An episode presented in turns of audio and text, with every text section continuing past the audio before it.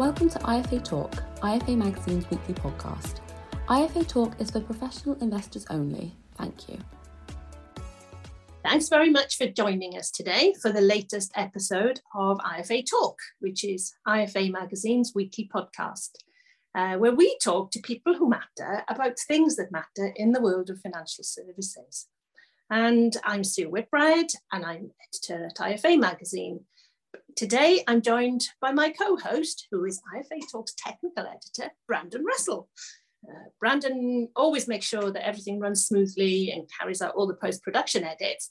And today he's taking Bets's place as co host with me. Thanks. It's great to be back on the podcast. And today we're very pleased to welcome Paul Fidell to the show. Paul is the Senior Business Development Manager at Prudential and in this week's episode, he'll be telling us and our listeners all about the successful PruFund range. Thanks so much for coming on on the podcast, Paul. It's great to talk to you. Yeah, great to talk to you. Good morning, everybody. so, Paul, Sue here. We're we're talking smoothed investment today, aren't we? And I, I know that Pru has recently, PruFund, I should say, has recently celebrated its 18th birthday and blimey, a lot has happened, hasn't it, since it was launched back in 2004. But anyway, can we start with some PruFund greatest hits? Uh, what do you see as the, the biggest achievements to date? Yeah, well, thanks very much. Um, yeah, an interesting uh, 18 years. Um, I mean, I actually joined Pru just uh, early 2005. So technically, I missed its launch date. So I can't claim the credit for having invented it, but I have sort of lived and breathed it for pretty much most of my uh, my prudential career. Um, mm and uh, it's it's done its job. I mean, it, credit to the guys that, that came up with the idea in the first place because, um, you know, it has delivered uh, for customers um, in terms of what it was expected to do, which is to deliver that return, but with a, a sort of nice, smooth journey uh, between start and finish. So, um, you know, fair play to them. Um, they, they got it right straight out of the box because we haven't really changed it too much over the 18 years. You know, fundamentally, it's still the same product it was when we launched it in November 2004. Well, that's quite reassuring for advisors too, isn't it? Yeah, I mean the, the, the mechanics of the smoothing is the key thing, and that hasn't changed fundamentally at all. Mm. Um, you know, it still operates in exactly the same way with an expected growth rate, which moves the smooth price, the value the customer sees, it moves it forward on a daily basis effectively, um, and then some smoothing parameters around it, and that fundamentally is exactly the same as it was um, from November 2004. So yeah, reassurance because you know the last thing you want is things constantly reinventing themselves, constantly changing. Um, sometimes you have to do that you know necessity thing isn't working isn't doing what it's supposed to do but you know reassuringly PruFund has um, done exactly what it was supposed to do i guess as the old adage says if it ain't broke don't fix it true enough True enough. I mean, it does mean stop, you know, stand still um, and don't make any sort of sort of evolutionary changes, but no revolution, please. You know, let's have some evolutionary changes just to keep it fresh and keep it modern and so on and so forth. So we've introduced lots of new versions of PruFund along the way, um, sort of different um, different flavors, if you like, in terms of risk profile. So the original version was a single fund in its own right now we're sort of knocking on the door of 70 80 different variants across different tax wrappers and different um, as i say risk flavors if you like. Because hmm. there's the new planet range as well the new planet range yeah that came out last year. So that's the um, esg sustainable version of PruFund. Um, so five different funds um, one to five higher level of risk at, at five, uh, lower at, uh, at one, um, and doing okay. Um, you know, been very challenging markets for all sustainable funds, to be fair, uh, over the last 12 months or so. Um, but um, the smoothing mechanism definitely proving its its worth and protecting investors from sort of the worst of short-term market volatility. So, just moving on then, Paul. PruFund follows a long-term investment strategy. What are the benefits of following this approach? Um, well, I guess um, at a sort of really simplistic level, um, long term gives you patience um, because you're focused on that long term. You're not sort of getting obsessed with short term stuff, which may be sort of behaviorally driven. It's not necessarily fundamentals that move markets. Sometimes it's investor behavior, which can be irrational. If you can look through that, then often that can put you in a better position. It's a sort of Warren Buffett type scenario, isn't it? You know, my favorite holding period is forever. You know, buy something good, just hold it and, and, and reap the benefits of the income stream or whatever it is. So that's that's a very simplistic way, but the long-term approach sort of sits at the core of our um, investment uh, process. Um, it's a key differentiator for us. I mean, I think many of the multi-asset funds that are out there do have more of a sort of short-term focus, trying to, you know, chase the tail of, of things and and uh, capture those returns, avoid those losses, you know, very much in the in the in the here and now. Um, so we think it's a differentiator, but as I say, it does form part of our core investment process, um, and that that process itself, I mean, is focused on um, you know diversification and the, the benefits that can bring, and that's true diversification, and not just chucking a whole load of things together and hoping that it plays out for you. You know, actually putting some serious work into understanding the relationship between different asset classes. Um, we have this belief that you know there is one past because you can always look back and you can say, well, that's what happened. But looking forwards, there can be multiple different ways that can play out. So we put a huge amount of work into forward-looking, long-term modeling, stochastic modeling, if you like, trying to understand the different scenarios, how they might play out, and, and which ones would be the more uh, likely, in our opinion. Um, and then alongside that, we do regular um, asset allocation. Um, reviews so we're constantly looking at the strategic asset allocation is the shape of the funds the best the optimum that it can be based on those forward looking views. And then, of course, bringing it back to PruFund in particular, that long term approach directly feeds into the expected growth rates, which is a key component of the smoothing mechanism. So the EGR, the expected growth rate, is the thing that moves the customer's value forward on that day by day basis. And that is essentially the, the, the weighted average, if you like, of those long term views that we have. So each asset class has a an expectation of return. You know, if you had equities at say 6% and bonds at four, and you had 50 50%, you know, 50 50 in a portfolio, your EGR would be five in that scenario, roughly speaking.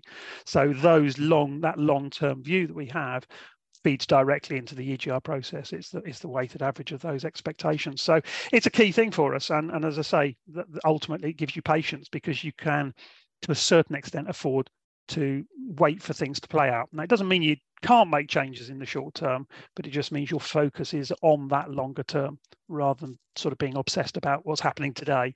It's more about where it's going to be in a year, five years, 10 years' time. Mm. And I guess that ties in with the the underlying investor, the client as well. The way that the advisor explains it to the client is very much as a long-term investment, isn't it? And so having a long-term investment strategy as part of that just seems to make sense. Yeah, absolutely. I mean, it's sort of a common held thought, isn't it, that, that equity based or risk based investing is for the long term. You know, yeah. we, we're talking sort of five years plus.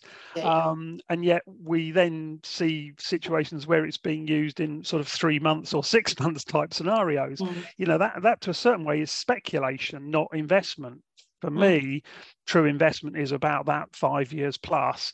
Um, and you're absolutely right. The customer has often got long term objectives mm-hmm. that they're trying to meet. So, you know, if I've got an objective which is retirement and I'm a 30 year old, you know, it's, it's 30, 35 years down the line. Mm. Um, you know, shouldn't I be thinking about that time frame as opposed to what's happening in this year, for example, you know, when we've got six weeks left of the year or whatever it is. Um, so yeah, it's it's it's it's an interesting balance in terms of how you match up the investors investors' objectives, their time frame, and then the investments you're using. You are listening to IFA Talk, IFA Magazine's weekly podcast. Subscribe to us on Spotify and Apple Podcasts to be notified as soon as a new episode becomes available, and follow us on LinkedIn, Twitter, and Instagram at IFA Magazine. And I believe that there's now something like 58 billion currently invested in just in PruFund growth alone. And so I wonder whether you think there are particular benefits that the fund's size and scale, which clearly exist, um, whether that comes through for advisors' clients within their portfolios. Yeah, absolutely, it does. I mean, uh, 58 billion is, I think, the uh, sort of current figure for the total amount invested in PruFund. Uh, PruFund growth forms about 50% of that total. Uh, right. Yeah, um, The rest comes from all the other different variants, and yeah. that itself also then forms part of the the big with profit fund at, at Prudential, which is right. some sort of north of 125 billion. So you know, we're talking we're talking you know lots of noughts after the uh, yeah. after the, the, numbers, um, and I guess the uh, the key advantage that that brings, you know, size and scale. Because some people view it as well, that makes you clunky. It means you can't change things, you can't move very quickly, you're not very tactical. But actually, I think what it does bring is opportunity, um, and it's back to that diversification point. You know, particularly, mm. there are a lot of asset classes which you might describe as sort of niche asset classes. That doesn't mean they're small; it just means they're not available to the wide uh, market because you need size and scale to access them. I'll give you an example. Um, Asian real estate, for example, typically comes in lot sizes of $500 million. Now, mm-hmm. you know, that means yeah. it's just off the radar for most multi-asset funds to access. And yet that is quite an interesting and useful diversifier to a portfolio. Mm-hmm. um, so you know accessing things like that simply wouldn't be possible without size mm-hmm. and scale. And you get this across all sorts of asset classes. I mean we invest quite heavily in things like infrastructure um, and a lot of private assets. And again they're sort of often quite lumpy in nature, um, not evenly spread out over time. So you need, you know, size, scale, flexibility, and then back to that long-term approach because you need that that sort of patience to wait for these things to either come on board or, or generate the returns through. But what they all do is uh, give you that greater level of diversification. You know, there's an awful lot of very plain vanilla equity bond portfolios, um, and I think you know it's pretty well known by most advisors that you know a lot of those have really struggled this year because those two asset classes are actually quite highly correlated at the moment. Yeah, they're behaving yeah. exactly the same as each other, which isn't normal. But it, it impacts upon yeah. funds this year. So that greater diversification is a very useful thing to have, but it's actually quite a difficult thing to achieve if you don't have the things that we have on our side the size, the scale, the long term nature, the flexibility, so on and so forth. So mm. it's, a, hmm. it's a crucial aspect, aspect of it. No, no, you can see that that comes through loud and clear. And as you say, the old t- traditional 60 40 asset allocation strategy this year has really struggled, hasn't it? So it, having it, it has, yeah yeah absolutely. And it you know it is it is quite challenging for for managers in terms of you know how can they how can they break out of that? Um yeah. you know you, you know first you have to make that decision to sort of cut and run um you know and and, and sort of cash in your chips and, and move somewhere else. But it's then how do you access those opportunities? Sure. and there are there are ways and means of doing it. The best ways generally is to go directly into them and that's often not possible if you don't have the uh, uh, the scale in which type of client scenarios then, Paul, are advisors recommending the PruFund range? Um, well, we're finding them using it in a variety of ways, um, you know, pretty much across all the sort of financial planning situations. Um, I mean, over the years, when we first launched PruFund, we launched it as a an onshore bond only. That was a single version of the fund uh, and a single tax wrapper. Um, and that existed for sort of four or five years. And then we started introducing uh, gross of tax versions um, because in an onshore bond, that's effectively net of basic rate tax. We started launching gross of tax versions for pensions, for offshore bonds. And over the years, we then extended that into things like ISAs. So now, you know, we have tax wrappers across most of the major tax wrappers that you could think of. Um, and we see it being used in a wide variety of scenarios. Um, I mean, most recently, we've also started adding it onto our own platform, um, which gives mm-hmm. advisors the sort of functionality they're seeking. Um, but we see everything from you know regular contributions into an ISA or a pension, lump sum investments, uh, sort of tax planning through the use of trusts, um, a whole range of different things. Um, and I guess where we're seeing it used is where somebody is sort of trying to wrestle that conundrum um, and advisors will sort of understand this in terms of you know the, effectively there's there's three types of risk involved with a, with a client. One is the amount of risk they need to take to achieve their investment objectives whatever that may be. Um, then you've got how they feel about the risk, which is their attitude to it.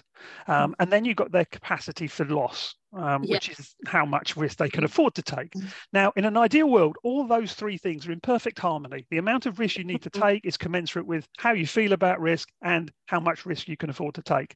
In practice, there's often a disconnect and that requires some adjustment somewhere along the lines. Um, it might mean you need to sort of tweak their objectives down or, or whatever. Um, you've got to find a way of harmonizing those things.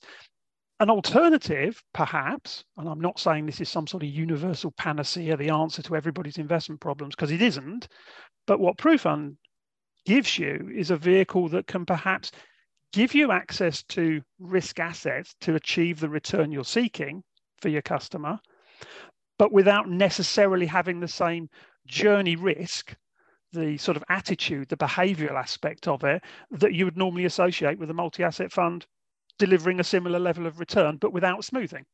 Mm. So it's that sort of, you know, it, it, it's a mechanism that can be used to try and sort of bring those three things into into a degree of harmony. As I say, not a, an answer to everything, but we're often seeing it being used in those situations. And I mean, one big area we see it used uh, quite a lot is in drawdown, for example. Um, and I think it's pretty well known now about sequence of return risk and, you know, with the, the general consensus, if you're taking money out of a, a pot, an investment pot, um, to provide an income or whatever you, you require, then the last thing you want is too much volatility in that underlying pot yeah. um, you know, because Sod's law says you're going to be trying to cash in your uh, your units and take your income at a time when it's depressed in value.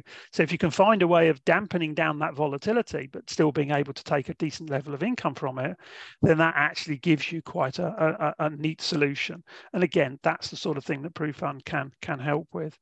So we see it used standalone, we see it used as core and satellite, where somebody might use it as part of a wider portfolio. You know, all ways that people want to use are perfectly acceptable to us. We're quite happy whichever way. Um, and I think it can fulfill a role. But I'll repeat what I've said already, which is it's not a universal panacea. We're not claiming it is, um, but I think it can do a, a job for quite a wide variety of different clients.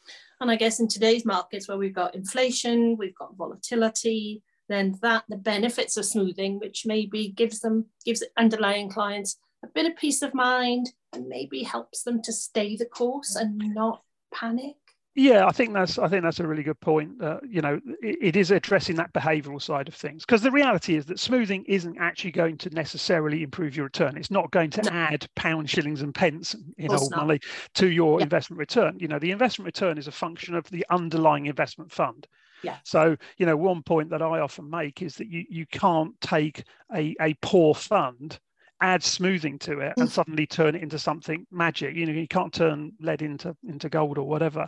Um, you need a, a good, strong fund underneath and then you add smoothing to it and what you end up with is is something that's actually you know quite interesting but you mm. do need that strong underpin so you know fundamentally to deal with things like inflation you need exposure to real assets you know things like property things like infrastructure um, you know those give a degree of inflation protection and that's what we have within the widely diversified fund that sits underneath proof PruFund what the smoothing mechanism does as you correctly say, is is deal with that emotional side. That you know everything looks like it's going to hell in a handcart. You know, I want to get out of this. Yeah. Um, and you know what we often do is we sell at the wrong point and we buy at the wrong point and yeah. so on and so forth. It's that emotional roller coaster, isn't it? Yeah. And we panic at every we juncture. Panic and and and you know hey i've been in the industry a long time and i get that occasionally. You know you think what have i done? You know and then you have to yeah. sort of go back to your your, your principles and think right actually i've done this for the right reasons.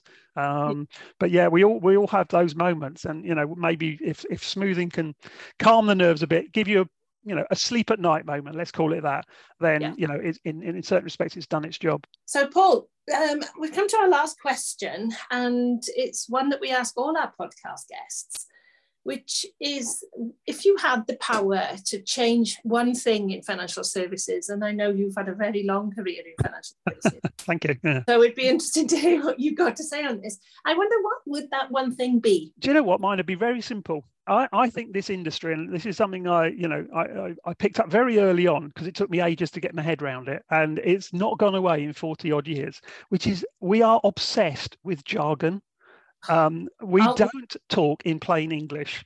Yeah. You know, I think we do it because we, it, you know, maybe it makes us sound clever. I don't know. You know, or when I'm sure we're not doing it to deliberately confuse people, but we do use a lot of jargon.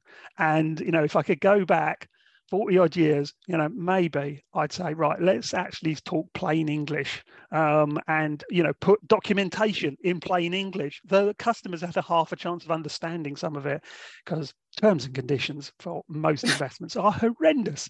So jargon, there you go. I'd get rid of the jargon. Love it. Well, I'd get it. I'd vote for that as well. So thank you very much. uh, thank you, Paul, for coming on. No pleasure. Thank you. It's Thank you been uh, good to have a conversation, and it certainly is a tough time for investors. And and I, I loved what you said right at the very start, really, that when we're talking about PruFund and its and its greatest hits, that you said it's done its job, and it's delivered to customers. And you can't say any more than that, can you? No, no, I don't think so. No, so let's just hope it keeps doing what it's doing, what it says on the tin, and uh, and is to the next 18 years and beyond. IFA Talk is for investment professionals only. All material has been carefully checked for accuracy, but no responsibility can be accepted for inaccuracies. Wherever appropriate, independent research and whatever necessary, legal advice should be sought before acting on any information contained in this podcast.